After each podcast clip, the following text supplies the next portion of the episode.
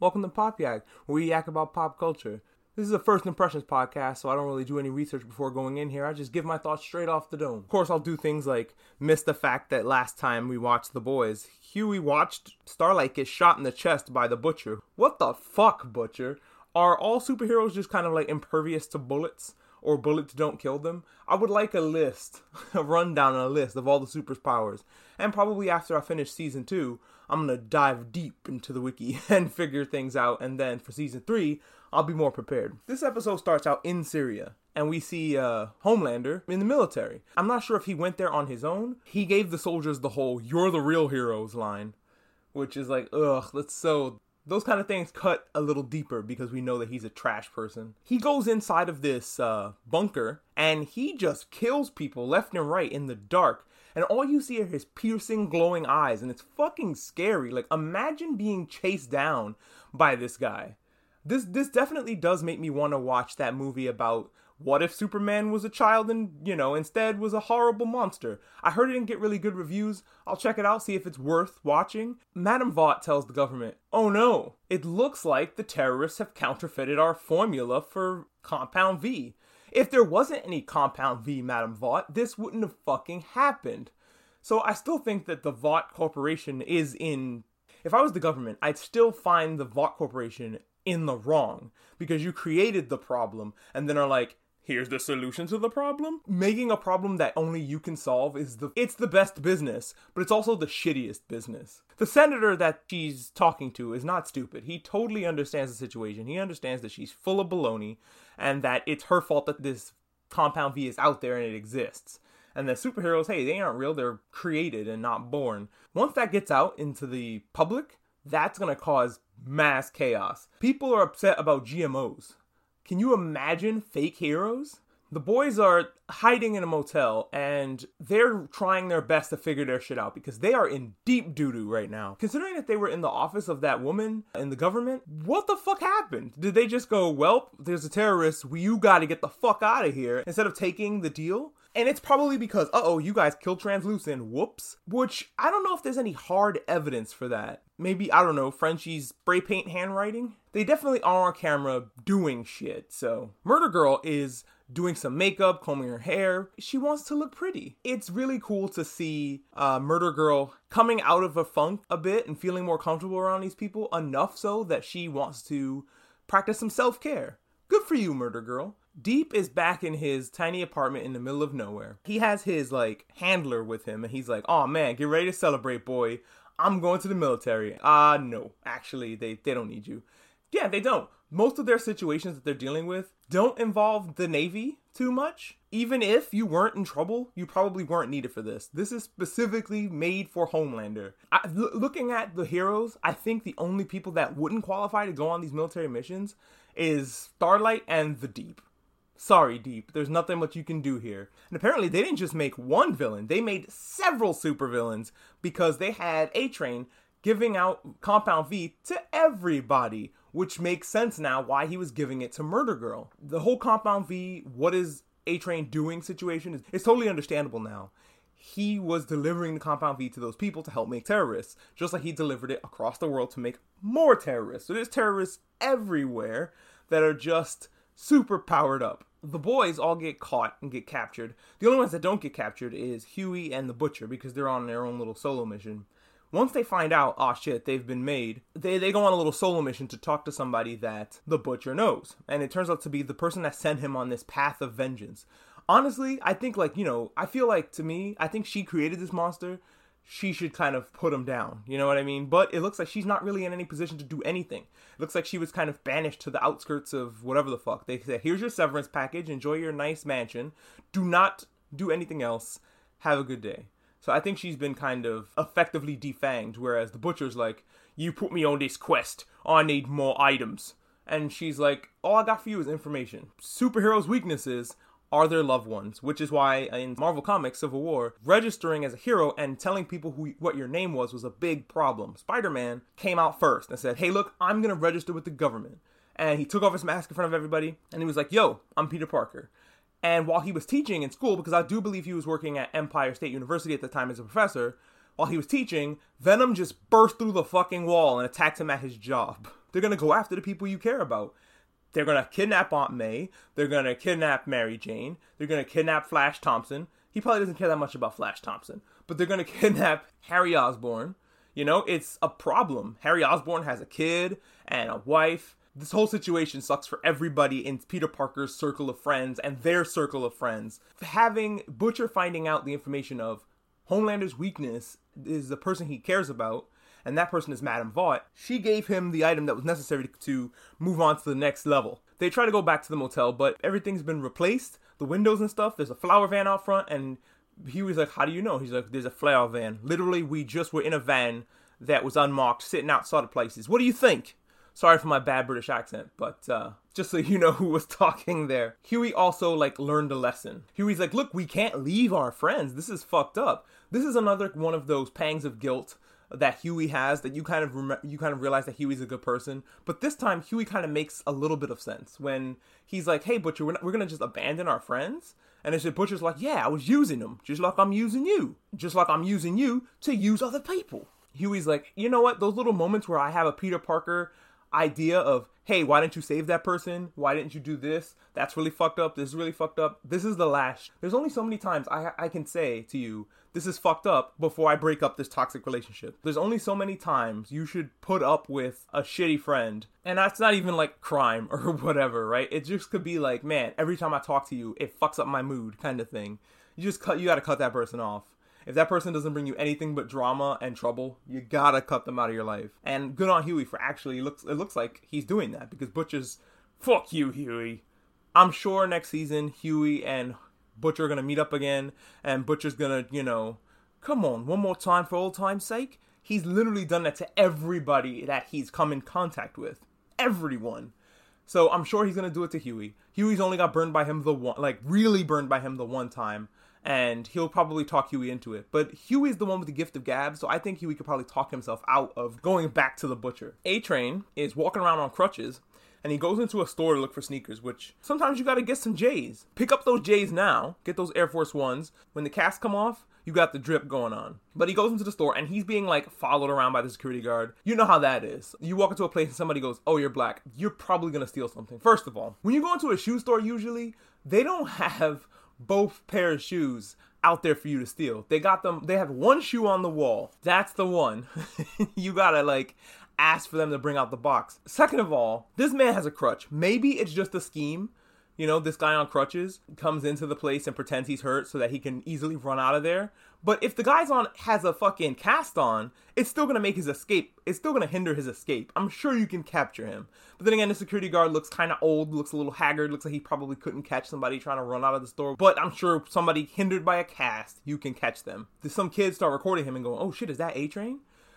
It's really shitty that this guy doesn't recognize A Train. Like I said before, the only secret identity people have are like a pair of sunglasses or ooh you look different in your different outfit or your hair is different sometimes which granted that can change the way people look for a second but you all have that feeling when you're in a store and you're in a supermarket and you see somebody you knew in high school and you're like is that derek? No that's not derek. That looks awful lot like derek i'm sure the security guard had that feeling this dude had a funko pop i'm sure he's recognizable to you but the person on the in the shoe store advertisements now is the fastest man in the world is the other guy. But I'm not so sure a guy as old as this is quick is gonna move on as quickly as the, those teenagers might have, right? Because I get it. Like imagine a meme. That meme is forgotten about in like two weeks because that's just the lifespan of those things. But a superhero in the country who is literally saving people outside of your door, who's literally saving people out and around your neighborhood is probably not somebody you're gonna just forget his face as soon as he's replaced by another fastest man. Mm, I don't know. But yeah, it just came off as bullshit that he's following A Train around. Instead of the teenagers, especially, like, fuck off. But it's just to make A Train angry. So he uses that anger and Compound V to get back into shape to heal up his leg, which that's crazy that the Compound V healed up his leg. That's probably why, now that I think about it, Starlight got shot in the chest and was able to shrug it off. Remember, the heroes are supposed to be unkillable. And he tells his brother to fuck off. I honestly thought, I predicted last episode that he was to kill his brother. He didn't. He just kind of let him go. Well, his brother kind of just left him. And I think that that probably hurt him a lot more than killing uh, killing his brother ever could. Is the fact that his brother, who's his only family, really just said, you know what, fuck this, fuck you, and walked away from him. I mean, he killed Popclaw, but blames other people for it. So I don't think killing his brother would have bothered him too much. He cuts his hair in like a in a breakdown moment, you know, Britney Spears style. I want to know what happens to the deep going forward. Is this the start of his change? After being like assaulted himself, does he understand what he did to others? I'm all in for a a deep redemption arc. I think the torture porn of watching this man go through hell, he's already dead, you know? Either shit or get off the pot with this character. Either redeem him or let's stop following his torture. Fucking Gus shows up from Breaking Bad. I can't remember his first name, but I want to say Esposito is his last name. I love this actor. For me to constantly forget his name, I'm like, because he's in everything. Like you'll watch something and go, "Oh shit, it's that guy." Uh, I don't know him as Gus from Breaking Bad, but I knew him from an episode of Community where he played the villain there, and this show I can't remember what it's called. I think it was Blackout or something, where like the world loses all of its electricity. It's like Fallout, but instead of nukes, it was EMPs. They start to rebuild and r- learn to live without electricity. And he is, again, a villain in that. And then the next Far Cry game that's coming out, he's a villain in that shit too. And it's like, god damn, this guy is only a villain, always. And also, Gus gave Madame V a promotion. He was like, you know, you've been doing some good shit. All the shit you were able to do, maybe I'm thinking about retiring. You never know. So she got it made. And as soon as somebody has something good in their life, prepare for them to die because nobody's allowed to have anything. And I thought that it was Vought giving the villains powers. It was Homelander himself running around giving people powers or giving the giving the Compound V to A Train to give them powers. Huey gets himself arrested. He gets his retainer in. Frenchie is able to use that to escape. Frenchie is the best. He can do anything. And so can Mother's Milk. Mother's Milk can do anything with his fists. and what that is, knock the retainer out of his mouth. Huey didn't reveal if he had powers or not in this season, but I bet he does. There's a lot of fun shenanigans as they escape, and he saves them. Then a superhero showdown happens, which was really cool. They use super speed in this scene so well. I think the thing with super speed is that people think that it can't be touched now after the X-Men movies did such a good job with Quicksilver. This was a really good way of how to show it. It was an eye candy. It was really pretty fight considering it was dark as balls in that room, but the darkness made Starlight's powers cooler looking. And then because he's hopped up on a bunch of drugs, this dude has a heart attack and just collapses. Huey tries to save him. Starlight's like, get the fuck out of here before you get caught and he's like, no, I gotta stay here. His Spider Man ideology of, hey, I wanna be a hero, really kind of almost cost him. It actually shows Starlight the kind of person he actually is. She actually finally learns something real about Huey other than the fact that he lived with his dad. Now we go over to Homelander and the Butcher. Butcher decides, I'm gonna go to Madame Vought's house, I'm going to give her a nice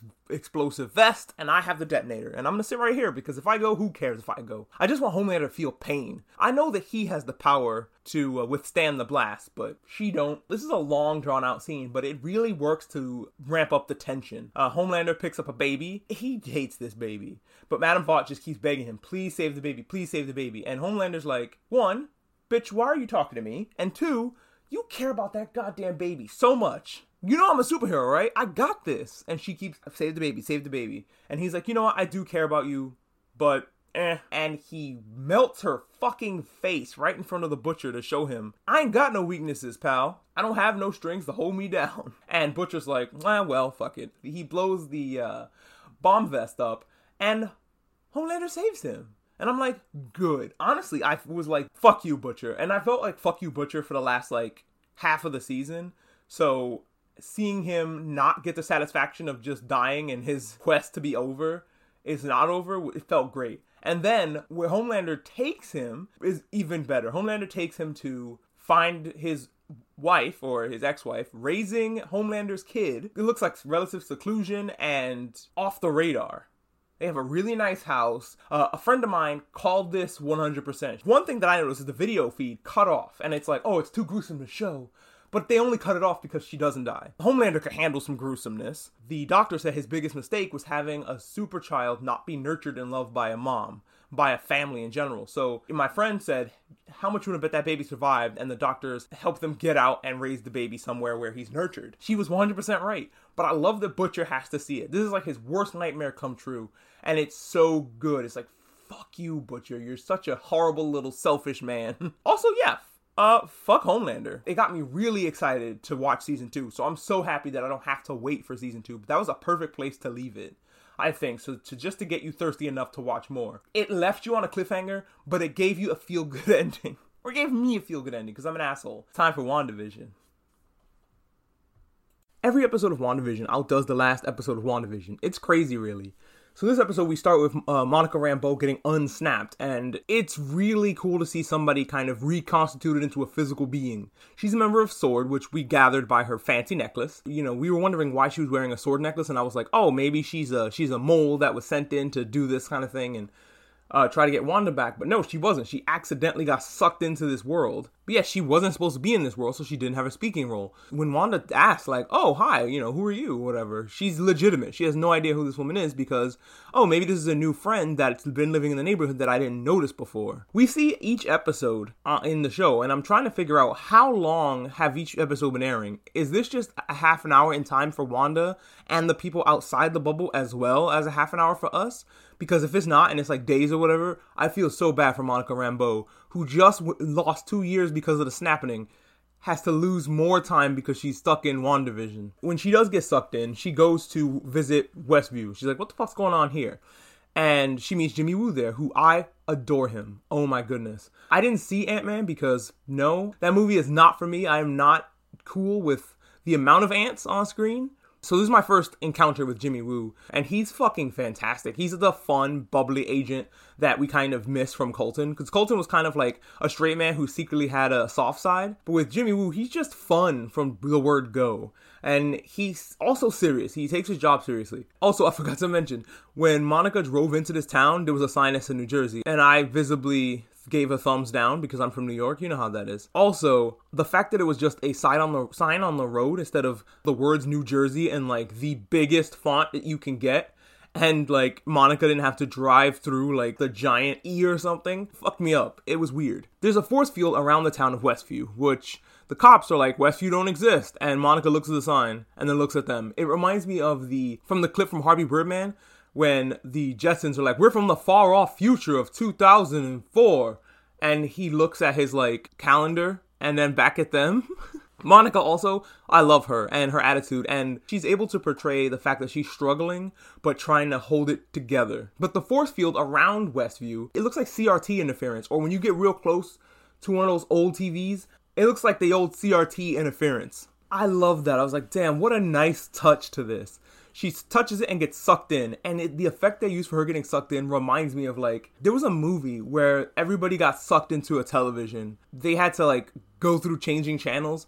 I want to say rick moranis was in it because i believe that he's in every you know movie where things go wrong and he's the dad. It reminded me of that that effect of getting sucked into a television. They also used it a ton in commercials to show kids getting sucked into commercials and enjoying i don't know kool-aid or capri sun or whatever So those effects just brought me back because that's like the whole idea of the show. Sword surrounds this force field and tries to get an answer and figure out what the hell's going on. They bring in a bunch of scientists, and one of them happens to be Jane Foster's friend, who I didn't like in that movie and I don't like now. I know people are gonna like her quirky dialogue that she's like, oh, she's like a fun character from like Buffy or something. But she's like a character written by somebody that watched Buffy and then said, I want to write a character like that, but had no idea how to do all the nuance and the and know how to write the snappiness of her. She just seems like an asshole and not a fun, snappy person. Because everybody she comes in contact with, she's an asshole to, except for Jimmy Woo, because look at him. Can you be mean to him? What a good guy. So she can't hate Jimmy Woo either, but every person she comes in contact with, she's a sn- she's a snarky asshole to them. And I it just rubbed me the wrong way. She was the same way in Thor the Dark World, and that rubbed me the wrong way. The first thing she does is like somebody's like, "Oh, uh, Miss whatever whatever," and she's like, "Doctor." And I was like, "You know what? Yeah." Because you didn't go to fucking school for eight years to not be called doctor. That one, I'll give her. I'll let it slide. It's like she's trying to be Aubrey Plaza, but doesn't have the presence. Aubrey Plaza can fucking kill you with a glare and make all that and deliver all that snarky stuff with the air of a threat behind it. But she just kind of seems again like an asshole. When this one soldier who was like asking a bunch of questions because he didn't know what was going on, she's being a dick to him. But honestly, but I get it. This is the guy that didn't give her her right title, right? So she maybe she's a little aggy with him they show a guy talking to Woo, and I'm like, why isn't this guy talking to the not Aubrey Plaza character? Because He's the one who kind of just give me information and then I'll shut up and listen instead of asking a bunch of questions.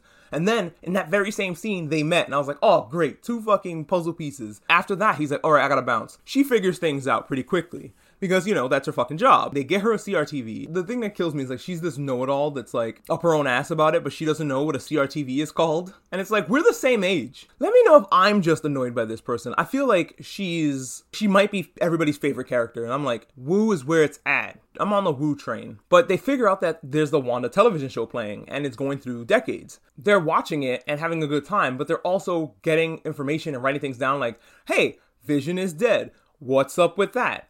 These people in this town have different names and stuff in this world. The name Hart rung a bell to me because there's a character in Wanda's history who has that last name who's a dickhead to her. And the fact that he chokes on his food, she kind of lets him suffer for a bit. I have a feeling that that's why. They live in a house. Whose house was that before they moved into it? I have a feeling it really was for sale and that's where Wanda decided to take up residence. It's kind of like when you walk into a new Minecraft village and you're like, "Where's the coolest house?" She's let's playing a Minecraft playthrough where she's role playing a random villager, but she's doing things that are wacky and crazy because, well, she has she can do things the villagers can't, like speak. They're like, "Hey, Vision's dead. That's not. I'll tell you how." Wanda is too powerful because yeah, it harkens back to House of M and how Wanda was in that, where she kind of creates her own universe, her own reality and she takes all the people that she knows and instills them in her own reality. The thing is that if I remember right about Wanda, the one weakness she has to her powers is that she it's like D&D, right? This is a concentration spell. So when she uses her powers, she gets freaked out by Geraldine, who's not Geraldine, and sends her back to this reality. Her concentration breaks on the rest of it, and everybody else can go, hey, Vision, this is bad because. And then she gets her concentration back, and they're like, oh, everything's fine. When they were back in the regular world and we see them writing these things down and sticking up uh, posters on the wall, it that's me just writing my notes for these uh, pop yaks. Just like, okay, this character is here, this character is there, this is that, mm-hmm, mm-hmm, this is this, and this and this. Like we have Monica Rambeau, who is the little girl from from Captain Marvel, the Captain Marvel movie, who was honestly the best part of Captain Marvel was that little girl. She was so good. Um, I didn't really dig the Captain Marvel movie. It just felt too formulaic for me, and they kind of wanted me to like a pretty unlikable character. But that little girl stole my heart, and I was like, man, if Captain Marvel was more like this little girl, I would like her a lot more. But they wrote her as a typical military hard ass, which is like, ugh, nobody likes that character. That character's usually the villain. That's the character in Jurassic World that wants to buy dinosaurs to put them in the military, even though that's a ridiculous idea because dinosaurs don't have guns. The daughter from there, that's all you need to know right now. Like if you if you were gonna go back and watch Captain Marvel thinking that that was gonna change something, it it doesn't. Um, you don't need to watch Captain Marvel in order to watch the Avengers. You don't need to watch Captain Marvel to watch this show. I've yet to have had a reason to tell somebody to watch that movie. Woo tries to get Wanda's attention through the radio. That was the idea of the quirky girl which was a pretty good idea. He does get in contact with her, but the, the scene changes. And they finally notice this when they she finds out about Geraldine, snaps and like walks toward her like she's fucking Michael Myers, and then it, it just gets edited out. And it, Wanda is with Vision, and they're having a happy time with their kids, and they're watching TV, and Jimi Hendrix starts playing, and I legitimately thought, what's the New World Order have to do with this? We also see the beekeeper. I forgot to mention the beekeeper because I was scared of him, and my brain uh, pushed him out of my memory immediately. But he shows up covered in bees, and she just looks at him and goes, Nope. And he gets rocketed back out of the world. He gets reversed back out of this where he's going. What does that mean for him? I don't know. We only really see the fate of Geraldine, which she she gets popped out of this world, still remembers what's going on, and is like, all that shit is Wanda. All that shit is Wanda. She has the entire city in an invisible bubble, and she's living out her fantasy she's coping with all of this trauma by living her best life, which is in a sitcom. Because honestly, the only things that really go wrong in a sitcom are things that are fixed in a half an hour.